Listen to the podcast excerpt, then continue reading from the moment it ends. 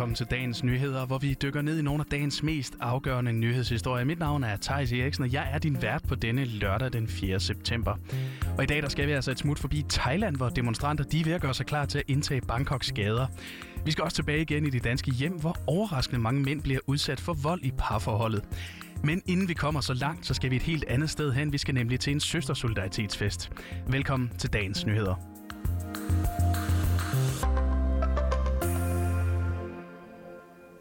Og lad os da bare starte med, at jeg gerne vil spørge dig, kære lytter, om du vidste, at kun 20% af al den musik, der bliver spillet på DR's radiokanaler, er sunget af kvindelige artister.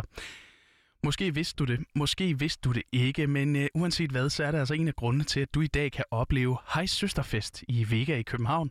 Og det er altså kort fortalt en hel aften fyldt med koncerter af kvindelige artister. Og ifølge holdet bag, ja, så giver Hejs Søsterfest altså den hyldest, som den kvindelige talentmasse i virkeligheden fortjener. Men først så giver der altså lidt overblik over, hvordan det egentlig står til med ligestilling og fordeling i den danske musikbranche. For eksempel så gik kun 10% af Kodas samlede udbetalinger til kvinder i 2019, på trods af, at mænd og kvinder altså får det samme beløb per afspilning. Og så er altså kun 19% af Kodas rettighedshavere, you guessed it, kvinder.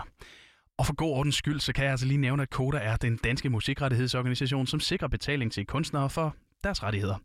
Og de her tal, de kom altså fra Kodas første kønsstatistik, der udkom i 2020. Og en af de kvinder, der skal spille til Hejs Søsterfest i aften, det er Emilie Spidsøe Koch, og hun er altså sangerinde, sangskriver og trommeslager. Og hun forklarer altså her, hvorfor det er så vigtigt et arrangement.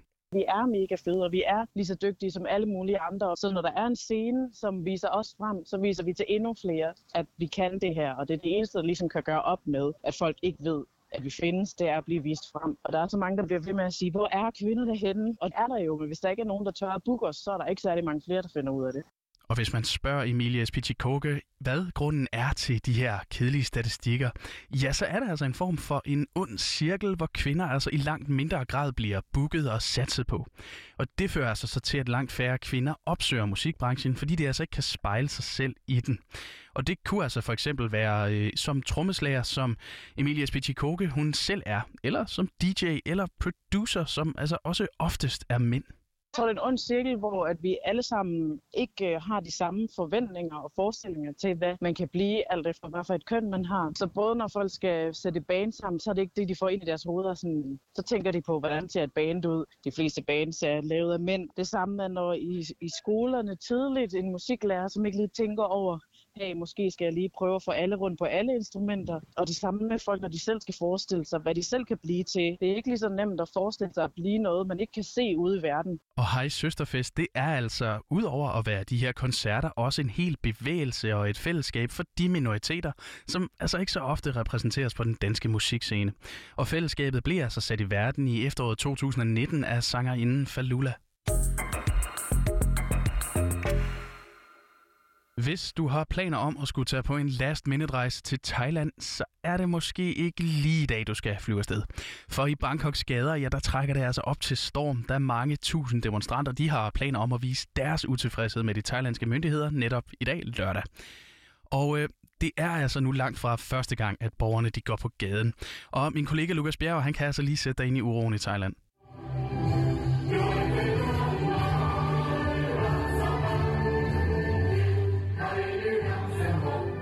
Sådan her lød det for nogle dage siden i Thailand.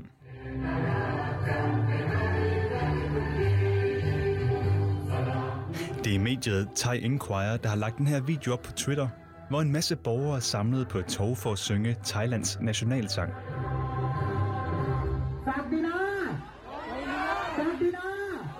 Men selvom det måske umiddelbart lyder meget idyllisk, ja, så er der en lille detalje i billedet, der fortæller en helt anden historie.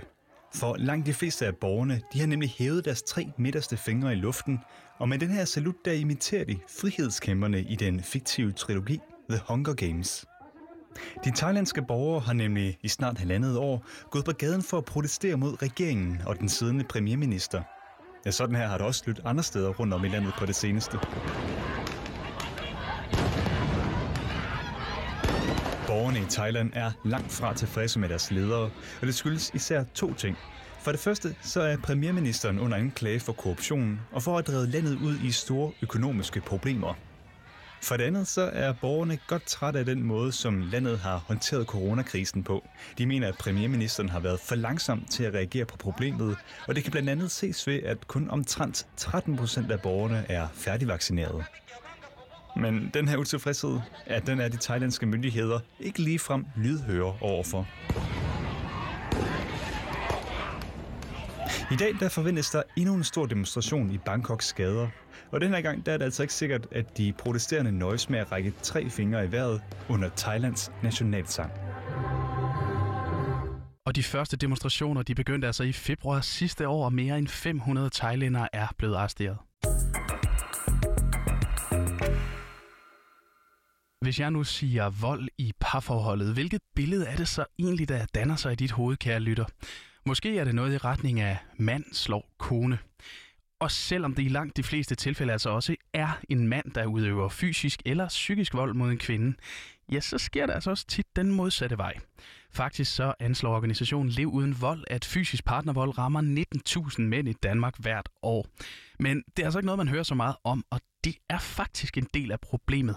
Organisationen de har netop lige udgivet nogle rapporter, hvor de altså har undersøgt det her område med partnervold mod mænd. Og en af konklusionerne er altså, at tallet det kan være langt højere, fordi området altså netop er så underbelyst. Lad os prøve at høre, hvad Signe Gregersen, som er direktør for Lev Uden Vold, hun siger. Vi ved jo ikke, hvor stort et mørketal der er på det her område. Det vi kan se, når vi dykker ned i forskningen, det er svært for mænd at erkende, at de er udsat for vold, fordi vi har så fasttømret stadig et blik i Danmark af, at mænd skal være stærke og modstandsdygtige og kunne klare sig selv. Så de har en tendens til ikke i så høj grad at opfatte at være udsat for vold, som en kvinde kan have. Så mænd bliver altså udsat for vold i parforholdet, men det er altså bare ikke sikkert, at de selv ved det. Og det skyldes altså simpelthen de kønsstereotypiske billeder, som vi har af mænd og kvinder. Altså det her med, at mænd de er store og stærke, og derfor så kan de altså ikke blive skadet af en lille og svag kvinde. Men Signe Gregersen fra organisationen Lev Uden Vold understreger altså, at vold det er vold, og det er altså uanset hvem, der udfører den. Selve det, at man som mand bliver slået, kan være vanskeligt for manden at opfatte som fysisk vold, fordi at det ikke gør skade på kroppen. Man føler sig simpelthen ikke truet i samme grad, som hvis det er en kvinde, der bliver slået af en mand, der er fysisk overlegen.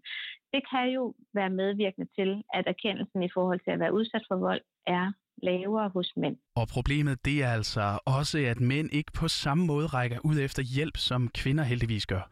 Vi har ikke mænd, der var udsat for vold, nævnt i serviceloven. Så vores lovgivning i dag skelner faktisk mellem, om man er mand eller kvinde. Selve det, at vi i dag ikke nævner voldsudsatte mænd i serviceloven, tror jeg har en betydning for, at mænd ikke i samme omfang er klar over, at de kan række ud efter hjælp, og hele myndighedsområdet i kommunerne har heller ikke den samme bevidsthed formentlig i forhold til, at mænd også skal kunne få den her hjælp. Og så kunne det altså være nærliggende at mene, at det er loven, der skal ændres på, så mænd også får den samme hjælp som kvinder. Og svaret er altså ja, både og, fordi vi menige danskere kan altså også selv gøre noget. Vi, og her der tænker jeg altså især på os mænd, kan altså godt blive bedre til at tale med hinanden om parforhold og spørge, om vi er trygge i vores parforhold. Jeg vil absolut anbefale dig at forholde dig til at spørge, hvordan har du det? Jeg oplever, at du er trykket. Få spurgt ind til nogle konkrete handlinger, og ligesom få synliggjort, at du er der som en pårørende, der gerne vil hjælpe. For så kan man være med til at skubbe hos erkendelsen hos den, der nu er udsat for noget, der måtte være enten en usund relation eller vold. Det er med til at sikre, at vedkommende måske rækker ud efter hjælp på et senere tidspunkt. Og Signe Gregersen fra Lev Uden Vold er så glad for, at flere partier i Folketinget de er klar på at ændre lovgivningen, så mænd også bliver beskyttet mod vold i parforhold. Og så er der altså vanen og traditionen tro blevet tid til at kigge på nogle af dagens avisforsider. Jeg har fået fingrene i Jyllandsposten, som skriver, at regeringen de må stramme sig an, hvis den vil have Venstre og de konservative med på en ny klimaaftale. De to partier de er nemlig ikke med på regeringens udspil, fordi den altså vil koste for mange arbejdspladser, og på den måde så er håbet om en bred aftale om landbrugets grønne omstilling altså allerede nu på kanten af et kollaps. Og regeringen har altså stillet et ultimatum, der hedder, at enten så accepterer partierne det udspil, som regeringen er kommet med, og ellers ja, så kommer de bare ikke med til landbrugsforhandlingerne. Og i et dobbeltinterview med Jyllandsposten, der kræver lederne for de to borgerlige partier altså, at regeringen afsætter ekstra statslige midler, simpelthen for at mindske landmændenes regning ved den grønne omstilling. Og den økonomiske ramme for aftaleudkastet er altså på mere end 22 milliarder kroner. Og hvis vi så hopper videre, så har jeg også klikket mig ind på TV2 Sport, og de har altså afsløret, at Counter-Strike-spillerne på Heroic-holdet, de har snydt i flere kampe i 2020. Og TV2 har altså før skrevet om det, hvor også en anden træner ved navn Nikolaj Hunden-Petersen, han stod frem. Men der var altså ikke andre medspillere til at bakke hans påstanden op. Men nu har TV2 Sport så fået fat på en samtale mellem Hunden og en tidligere Heroic-spiller, der altså beviser, at flere spillere var klar over, at der blev snydt i Counter-Strike-kampene. Og det har altså ikke været muligt for TV2 Sport at få en kommentar fra nogle af spillerne til de her nye oplysninger og påstande, der altså bliver frembragt af tidligere træner Nikolaj Hunden-Petersen. Og med de ord, ja, så runder vi altså af for den her omgang af dagens nyheder. Den var tilrettelagt af Lukas Bjerg og Freja Postburg. Din vært i dag, det var mig, Thijs Eriksen, og jeg siger tak, fordi du lyttede med.